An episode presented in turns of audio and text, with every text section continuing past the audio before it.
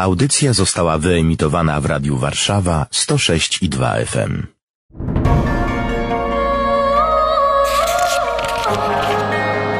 Księga.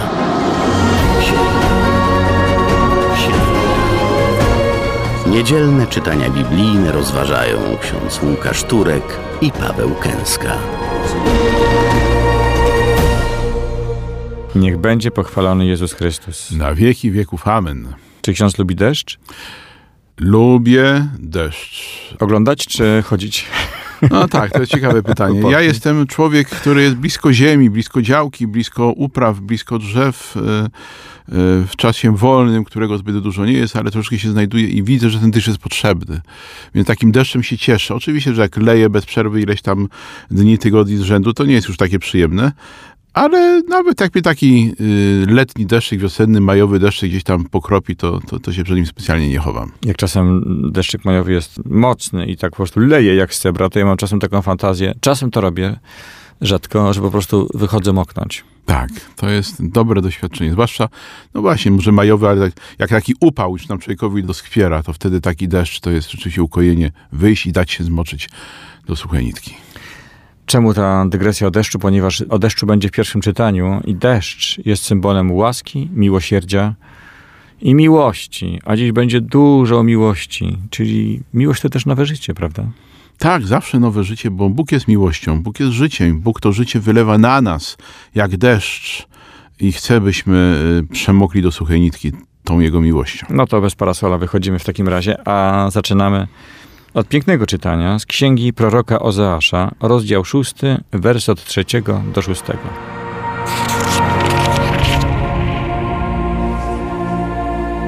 Poznajmy, dążmy do poznania Pana. Jego przyjście jest pewne jak poranek. Jak wczesny deszcz przychodzi on do nas i jak deszcz późny, co nasyca ziemię.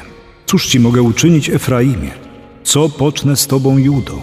Miłość wasza podobna do chmur o świtaniu, albo do rosy, która prędko znika. Dlatego ciosałem cię przez proroków. Słowami ust mych pouczałem, a prawo moje zabłysło jak światło. Miłości pragnę, nie krwawej ofiary, poznania Boga, bardziej niż całopaleń.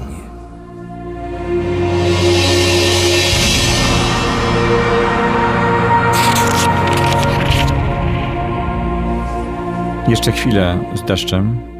Tu jest napisane: Przyjście jego jest pewne jak poranek, i jak wczesny deszcz przychodzi on do nas, i jak deszcz późny, co nasyca ziemię. Wczesny deszcz to taki, który jeszcze nie nasyca, pewnie zaskakuje, człowiek lekko ucieka, dziwi się, a Ale- późny to jest taki systematyczny, padający i padający. Tak? No, to jest piękne, piękny, piękny pomysł. Być może tak, być może właśnie to yy, Ozeasz miał na myśli. Takie doświadczenie jego być może było, nie wiem. Nie jesteśmy specjalistami, przynajmniej ja nie jestem specjalistą od, od meteorologii i od tego, jak to tam z opadami atmosferycznymi w Izraelu za tych czasów było, ale ten obraz deszczu, czy on jest wczesny, czy on jest późny, ważne, że nasyca ziemię, jest bardzo ważne. Jest bardzo głęboki, jest bardzo przejmujący bo Bóg chce nas nasycić sobą. Bóg chce nasycić nas swoją miłością. Bóg chce nasycić nas swoją łaską, żebyśmy mogli wydać plon, żebyśmy mogli żyć pełnią życia. Co by nie było, to przyjdzie. Tak też można z tego wyczytać. Jest pewne jak poranek. Więc i tak na końcu zawsze będzie jego. To prawda, ale ważne jest to, że może być dla nas już za późno. Tak? Więc Bóg przychodzi i trzeba pozwolić dać mu się zmoczyć tym deszczem. Wyjść, jak ja to często mówię, spod takiego wielkiego parasola, który mnie od Boga oddziela, od Jego łaski. Parasola grzechów, parasola rutyny, parasola niewiary, parasola y, mojego egocentryzmu i zapatrzenia się w siebie, swojej, w swoją własną, własną wizję życia, własną wizję wiary, własną wizję tego, co Bóg powinien, a czego nie powinien. Pozwolić Bogu się zanurzyć całkowicie w Jego łasce, w tym deszczu miłości, który, który jest konieczny nam do życia, który jest konieczny do tego, byśmy doświadczyli e, przemiany, doświadczyli e, wskrzeszenia, doświadczyli uzdrowienia, doświadczyli pokoju. Miłość przychodzi z deszczem, Boża miłość przychodzi z deszczem, który pada długo i nasyca ziemię, a miłość ludzka to jest jak rosa o poranku. Błyszczy w trawie i znika. Dokładnie. Stąd ta skarga Pana Boga, którą on przez usta proroka wypowiada, że nasza miłość jest słaba, nasza miłość jest malutka, nasza miłość jest taka bardzo ulotna. Y, Nie zmienia to Jego miłości w stosunku do nas, ale miłość chce być kochana. Miłość chce jakiejś wzajemności. Nie warunkuje Bóg y, obdarowywania nas miłością tym, że my Go będziemy kochali, ale Bóg tęskni za nami. W końcu stworzył nas z miłości i dla miłości. Jesteśmy jedynym stworzeniem na ziemi zdolnym do tego, by zbudować w nim, z nim relację miłości, relację prawdziwą, rela- relację głęboką. Y, I okazuje się, że no, nam na tym specjalnie nie zależy, że zajmujemy się zupełnie czymś innym, że o nim zapominamy, nie myślimy. I, i, i Bóg, Bóg y, tęskni za nami, tak zwyczajnie po ludzku tęskni za nami. Tęskni. Tu jest powiedziane, mówi Bóg, pragnę. Miłości pragnę. Czyli czego, tak? Miłość, to Jezus nam ją zdefiniował w różne sposoby, ale między innymi mówi, jeżeli ktoś mnie miłuje, będzie zachowywał moją naukę. Kto mnie miłuje, zachowuje moją naukę i wtedy Ojciec też miłuje Go i przychodzimy do Niego i mieszkamy w Nim. I tworzy się wspólnota, tworzy się relacja, tworzy się więź. Zachować naukę Jezusa. Chcesz okazać Bogu miłość? Przyjmij do swojego serca jako swoją Jego naukę, wciel ją w swoje życie. Zachowuj przykazania. Zwracaj się do Boga o radę, o światło. Poproś Go o to, żeby Cię prowadził, żeby szedł pośrodku Ciebie, żeby przemieniał Twoją rzeczywistość. W ten sposób możemy okazywać Panu Bogu, że Go kochamy, że Mu na nas zależy. Myślę jeszcze o krwawych ofiarach. Bóg mówi miłości pragnę, a nie krwawej ofiary, poznania Boga bardziej niż całopaleń. Krwawa ofiara to jest też wtedy, być może, kiedy damy z siebie wszystko, kiedy jak Kain chce być najlepszy, naj, najdoskonalszy, chce udowodnić coś. To jest krwawa ofiara. Mogę też siebie do krwi okaleczyć, żeby, żeby dojść do doskonałości po ludzku, prawda? Nie o to chodzi. Miłość to jest coś innego. No, miłość jest darem z siebie. To niewątpliwie. Bóg w Jezusie do końca nas umiłował, do krzyża, do ofiary z siebie. Teraz nie musimy umierać y, na krzyżu, nie musimy umierać oddając życie za, za kogoś jak ojciec Maksymilian Kolbe y, czy wielu innych męczenników. My dzisiaj, myślę, że to jest dla nas bardzo trudne tu i teraz. Ważne, żebyśmy umieli umierać dla siebie, dla swojego egoizmu, dla swojego egocentryzmu i zacząć żyć dla kogoś, żyć przede wszystkim dla Boga, ale żyjąc dla Boga, żyjąc dla braci, czyli służąc, czyli dzieląc się e, swoim życiem, sobą, swoim czasem, swoimi zdolnościami, tym, co od Pana Boga otrzymaliśmy, zauważając drugiego człowieka, który jest obok mnie, zauważając jego smutek, jego problemy, jego troski, interesując się tym, co się w jego życiu dzieje, oczywiście z prawdziwej troski i miłości, bezinteresownej. W ten sposób y, też okazujemy Bogu miłość i w ten sposób y, jesteśmy coraz bardziej zdolni do, do tego, by Jego miłość przyjmować. I Bóg pragnie też, byśmy Go poznawali. To jest relacja. Bóg chce być z nami w relacji.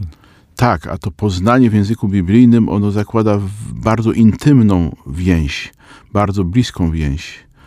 Y, Tutaj prorok Ozeasz zaczyna takim poznajmy, a potem jeszcze dodaje dążmy do poznania Pana, dążmy do tego, czyli, czyli podejmujmy wysiłek, nie, nie, nie, nie zniechęcajmy się łatwo, nie rezygnujmy, dążmy do tego, by poznać Pana. Więc módlmy się o to poznanie też, zapraszajmy Ducha Świętego, żeby nam objawił, objawił nam, kim jest, jakim jest, co chce czynić w naszym życiu. Tak mi się kojarzy to przyjmowanie, współpraca z łaską Ducha Świętego ze staniem na deszczu. Jeżeli człowiek się otworzy naprawdę, to do głębi może być przeniknięty, dotknięty, otoczony miłością. Tak, a to otwarcie się y, to też zwiąże się z tym, żeby oddać Panu Bogu wszystkie swoje ciężary, to co nas jakoś trzyma przy sobie samych, co nas zamyka na Pana Boga. Oddać Mu całe swoje, całą swoją historię, swój ból, swoje cierpienia, oddać Mu swój grzech przede wszystkim. To jest sposób na to, żeby się otworzyć na Ducha Świętego, a także uświadomić sobie, że Ducha Świętego ja mam, że On we mnie jest, że On we mnie jest i chcę, żeby te strumienie wody żywej, strumienie ducha z mojego wnętrza popłynęły na całe moje życie, żeby mogło to życie zostać nawodnione, użyźnione, napełnione, uświęcone.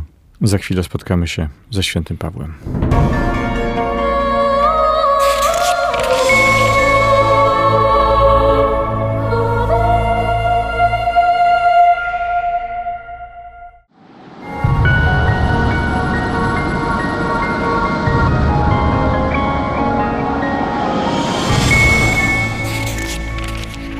Czytanie z listu świętego Pawła Apostoła do Rzymian.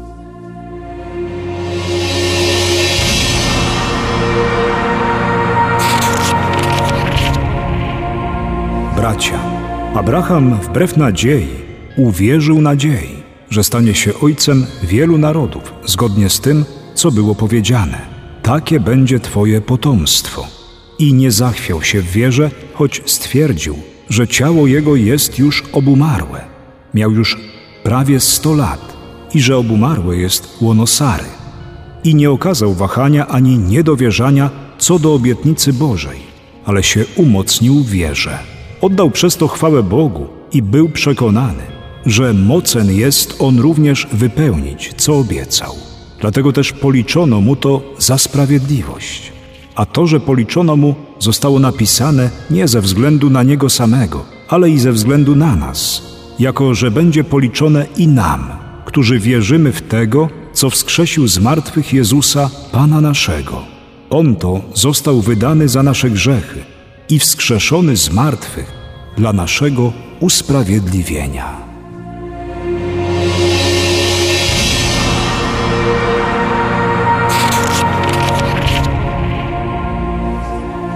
Abraham jest często nazywany ojcem nadziei. Ta starość, o której tu pisze święty Paweł, to tak jak wyschnięte kości u Ezechiela być może. Troszkę, prawda? Że już nic z tego nie będzie. Miało być tak dobrze, a nic z tego nie będzie. A Bóg jednak przychodzi. Jest pięknie. Jest pięknie, jeżeli tylko zechce się przyjąć przychodzącego Boga i uwierzyć to, w to, co czyni. Abraham jest tutaj nam stawiany przez świętego Pawła z, y, mocno jako wzór tej wiary, wzór nadziei, mówi wbrew nadziei. Bo tak y, my dzisiaj uwierzyć Pana Jezusa, myślę, możemy o wiele łatwiej, bo mamy 2000 lat Kościoła, chrześcijaństwa, mamy mnóstwo świadków, którzy nam potwierdzają to, kim był i że był, i że umarł, i że zmartwychwstał, i że wstąpił do nieba, i że zesłał Ducha Świętego. Możemy tego wszystkiego doświadczać, żyjemy tym. Natomiast Abraham był poganinem. Y, był takim, żył w czasach, w których można powiedzieć, człowiek zapomniał o Bogu po czasach e, Adama i Ewy, po czasach Noego, po potopie, kiedy wszystko jakoś tam jeszcze się zaczęło kręcić, potem człowiek zapomniał o Bogu.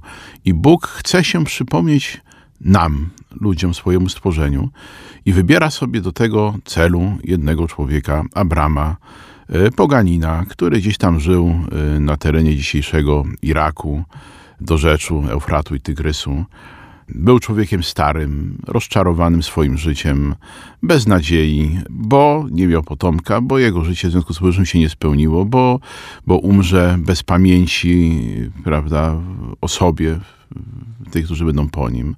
Czyli tak naprawdę był człowiekiem przegranym w swoich własnych oczach, ale nie w oczach Pana Boga. I, i Bóg przychodzi do niego i zaprasza go do tego, żeby poznał go objawia mu się. I to, że Abraham uwierzył natchnieniu, z którym Bóg do niego przychodzi, Bóg, którego on do tej pory nie znał, o którym nigdy nie słyszał przez całe swoje życie, a czcił rozmaitych bogów, że uwierzył temu natchnieniu, to znaczy musiało być to naprawdę z jednej strony bardzo mocne doświadczenie, ale z drugiej strony też bardzo y, wielka desperacja na Abrahama i takie pragnienie, by to, co usłyszał, ta, to słowo obietnicy, by się rzeczywiście spełniło, bo to nada sens całemu jego życiu. Jak ktoś jest tak przegrany, jak ksiądz mówi, no człowiek nadziei, prawda? No to chyba już jej nie miał specjalnie, kiedy wychodził. Znaczy, kiedy wychodził, to już miał. To Bóg miał, powiedział, tak. zdecydowanie. Kiedy ale... siedział, to nie miał. Tak, tak. No. Przegranym łatwiej jest wyjść na deszcz bez parasola? Można powiedzieć, że niespecjalnie miał cokolwiek do stracenia. Właśnie. Więc w tym sensie było mu łatwiej. On już nie miał żadnej alternatywy.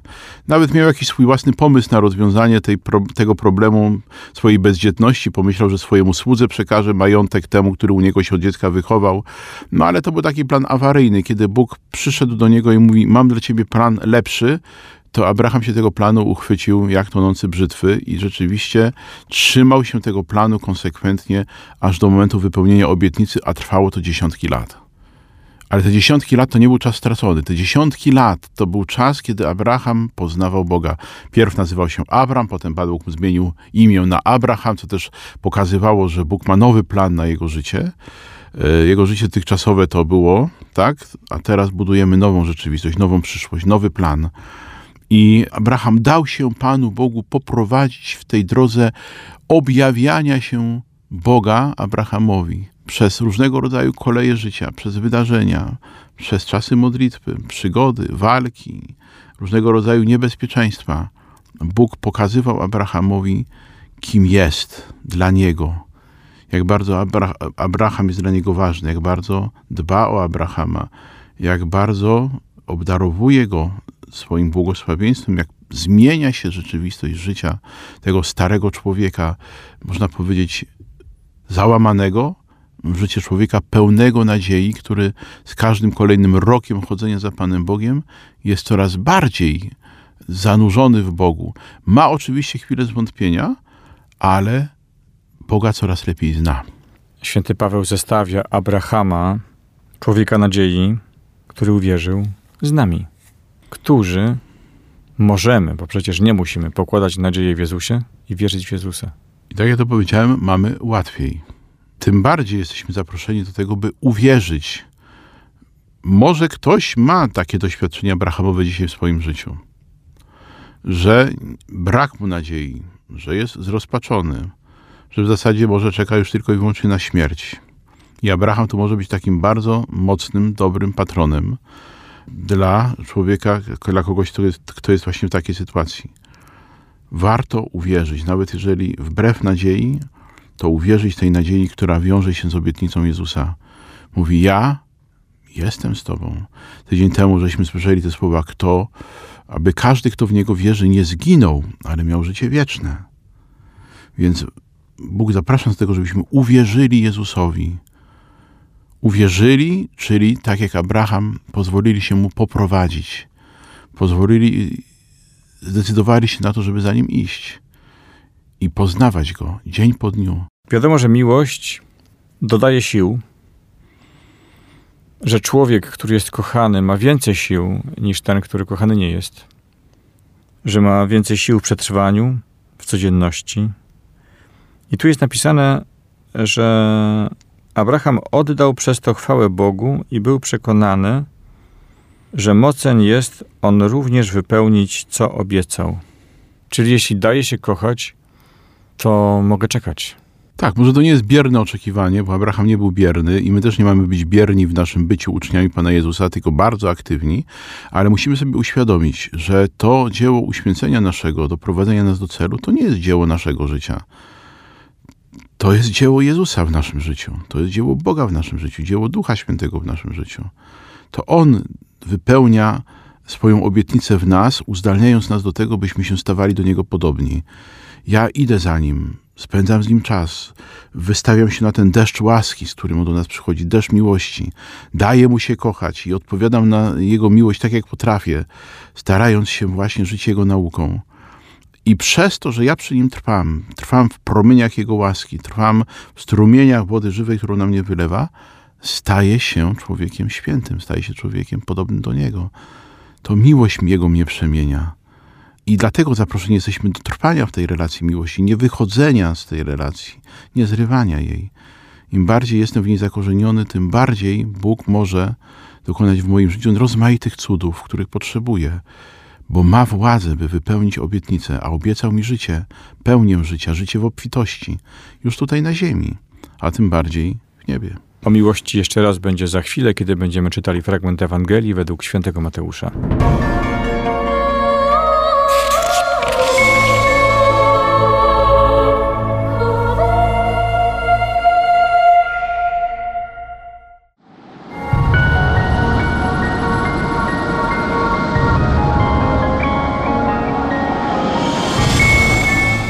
Słowa Ewangelii według świętego Mateusza. Rozdział 9, wersy od 9 do 13.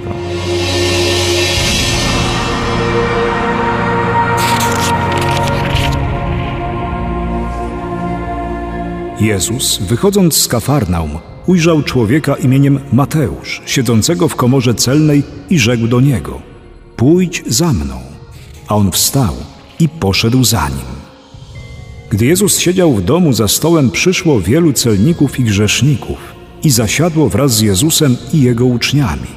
Widząc to, faryzeusze mówili do jego uczniów: Dlaczego wasz nauczyciel jada wspólnie z celnikami i grzesznikami? On usłyszawszy to, rzekł: Nie potrzebują lekarza zdrowi, lecz ci, którzy się źle mają. Idźcie i starajcie się zrozumieć, co znaczy. Chcę raczej miłosierdzia niż ofiary, bo nie przyszedłem, aby powołać sprawiedliwych, ale grzeszników.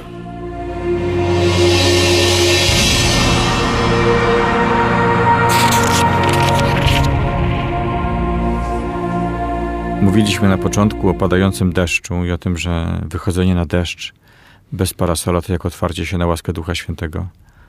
Może trochę tak. Ale to nie jest bierność. Bóg nie przychodzi do nas jedynie po to, żeby powiedzieć o tym, że nas kocha, ale przychodzi do nas, bo chce nas powołać. I to nieważne, w jakim miejscu się znajdujemy. Mateusz generalnie był w słabym miejscu. W jaskini zbójców byśmy powiedzieli. Tak. Był w bardzo kiepskim miejscu i kiepskim momencie swojego życia. I myślę, że do pewnego stopnia zdawał sobie z tego sprawę, ale nie potrafił z tej rzeczywistości wyjść, nie potrafił z tym wszystkim zerwać. I Jezus wiedział o tym. I dlatego to Jezus przyszedł do tego miejsca, w którym on żył, w którym pracował, w którym kolaborował, w którym e, zaskarbiał sobie nienawiść swoich rodaków, żeby go z tego miejsca wyciągnąć i zaprosić do pójścia za sobą. Powiedział ksiądz, że Mateusz był w jaskini zbójców, czyli Celnik. komorze celnej, tak, był celnikiem. A celnik to był ktoś, kto y, pracował na rzecz okupanta, zbierał podatki na rzecz okupanta. Było to specyficzne zajęcie y, i z tego, co ja się orientuję, to y, tak naprawdę taki celnik z góry musiał dla Rzymu za dany teren, za który odpowiadał, zapłacić podatek, a potem miał sobie ten podatek odebrać od swoich rodaków. I robili to na różne sposoby, przeważnie y, oczywiście wyzyskując y, ich, a że byli pod kuratelą y, żo żołnierzy rzymskich, w związku z tym też byli, byli bezpieczni, y, więc mogli kraść, y, mogli wyzyskiwać, mogli być nieuczciwi. Czyli taki trochę na czasy wojenne Volksdeutsch w jakimś Tak, sensie. Volksdeutsch, kolaborant Volksdeutsch. Czyli człowiek, który wyrzekł się y, własnych, jak to powiedzmy sobie, jakichś zasad moralności dla osiągnięcia celu, które sobie zamierzył, te cele były dla niego ważniejsze y, i w sumie z nikim innym się nie liczył. Tak. Akceptując też to do pewnego stopnia, że, że w społeczeństwie będzie pogardzany. To dramatyczne. Akceptować to, że w społeczeństwie będę pogardzany, to mi się kojarzy z wysokim e, jakimś stadium grzechu, kiedy już mi nie zależy na różnych rzeczach, nie zależy mi na zasadach, na rodzinie czasem, na, na członkach społeczeństwa, a robię swoje. Robię biznes. Albo jakkolwiek inaczej to nazwać. Tak, i być może jest tym jakiś element bezradności, prawda, nieumiejętności już wycofania się, bo za daleko już zabrnąłem w tą rzeczywistość grzechu. E, a być może jest to też takie przyzwyczajenie e, i stwierdzenie, że w sumie to jest mi tutaj dobrze, nic złego się w moim życiu nie dzieje. To, że się niektórzy ode mnie odwrócili, to, to fakt, ale mam też inni, którzy do mnie lgną i z którymi się trzymam, bo oni są bardzo do mnie podobni, żyjemy tak samo, więc mam jakąś wspólnotę, e, która może w takim iluzorycznym poczuciu, prawda, zadowolenia przez jakiś czas człowieka, człowieka utrzymać. No ale nigdy na wieki, tak?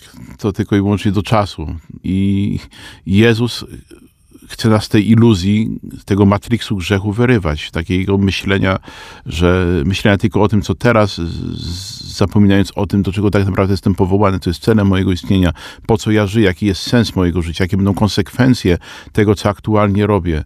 No, Bóg chce mi pokazać całą perspektywę mojego życia, od samego pomysłu, kiedy mnie wymyślił sobie, zanim jeszcze świat powstał, aż do tej wieczności, do której jestem powołany. Czyli Mateusz twardo siedział w pewnych ramach też społecznych, prawda? I można sobie wyobrazić, że gdyby chciał odkupić swój grzech w tej drabinie społecznej, musiałby się niesłychanie narobić. Być może i tak by nie odrobił e, utraty zaufania, bo to nie jest takie proste. Trwałoby to pewnie miesiące czy lata. To prawda. Y, Więc y, dla niego tak naprawdę, po ludzku rzecz biorąc, pewnie specjalnej nadziei nie było. A kontakt z Jezusem, tutaj jest to zapisane, był niesłychanie prosty. Po prostu powiedział mu Jezus, pójdź ze mną. A on co zrobił? Wstał, Wstał i poszedł. i poszedł za nim. Nie ma drabiny społecznej, nie ma okoliczności, nie ma struktury wielkiej polityki rzymsko-izraelskiej, E, nie wiem czego jeszcze, nic nie ma. Jest miłość. Tak, jest miłość, jest też nadzieja. Myślę, że jest nadzieja. To nie było łatwe. Y, Przecież on wchodzi we wspólnotę uczniów Jezusa, którzy już wokół niego są. Tak. Jest powołany nie pierwszy, ale gdzieś tam w połowie stawki, a może i dalej. Y, Więc wchodzi między swoich rodaków, którzy go nienawidzą. Y, Od których łupił podatki, ponieważ no to, to byli ci jego, prawda, te, te, te, te owce na rzeź, jak to się mówi, te owce do strzyżenia było to bardziej.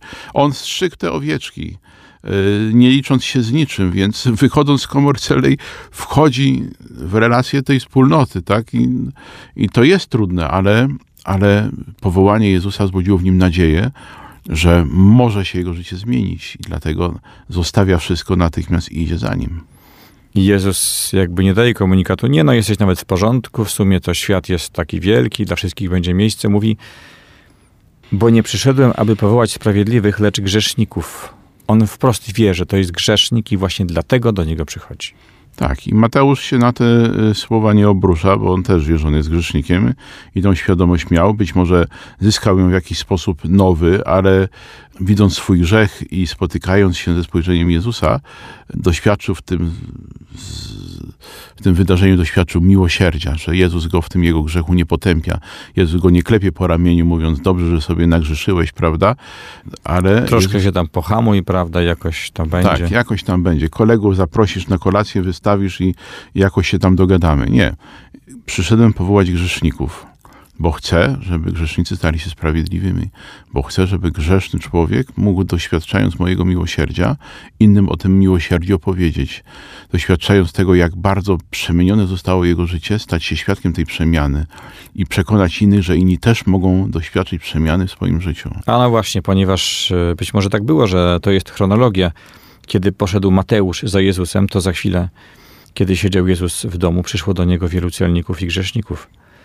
I zasiadło wraz z Jezusem i jego uczniami. Pewnie uczniowie byli zbulwersowani, uczyli się nowego świata, ale w powołaniu Mateusza celnicy i grzesznicy zobaczyli swoją szansę.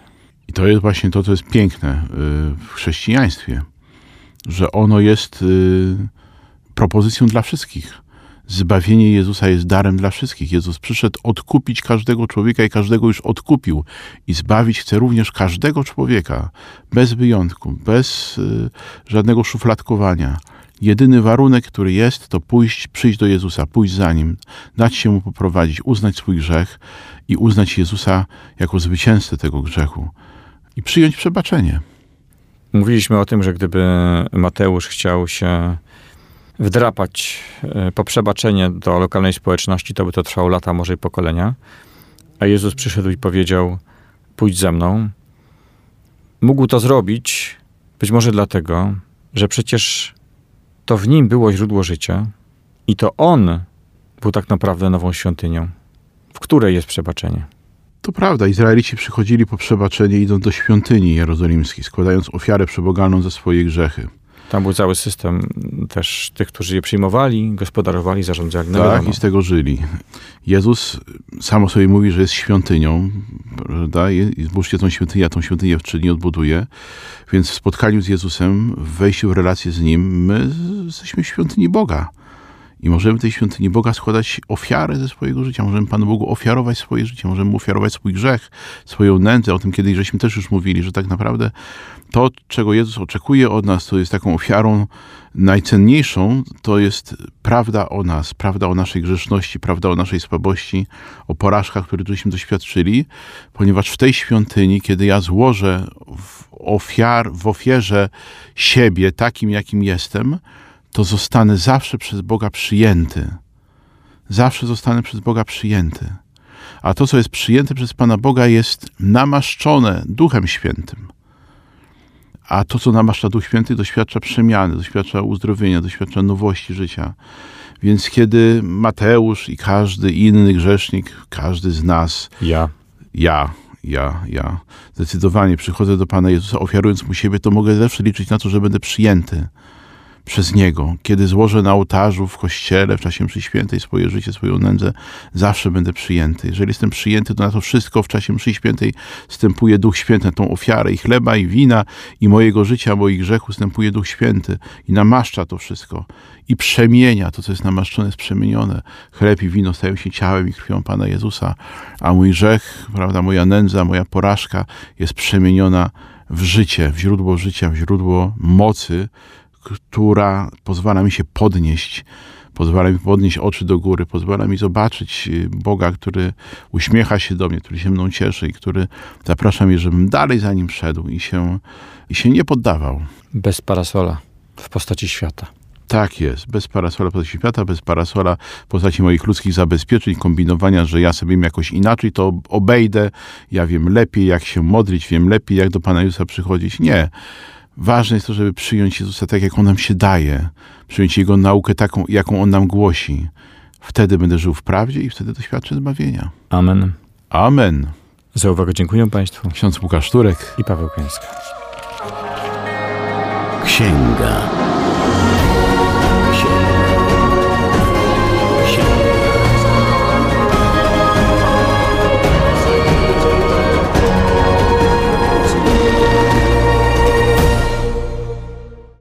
Radio Warszawa nagrywa i udostępnia nieodpłatnie audycje takie jak ta. Dzięki wsparciu finansowemu słuchaczy i przyjaciół. Wejdź na www.radiowarszawa.com.pl i wpłać darowiznę. Wzmocnij nasze dobre fale. Dziękujemy.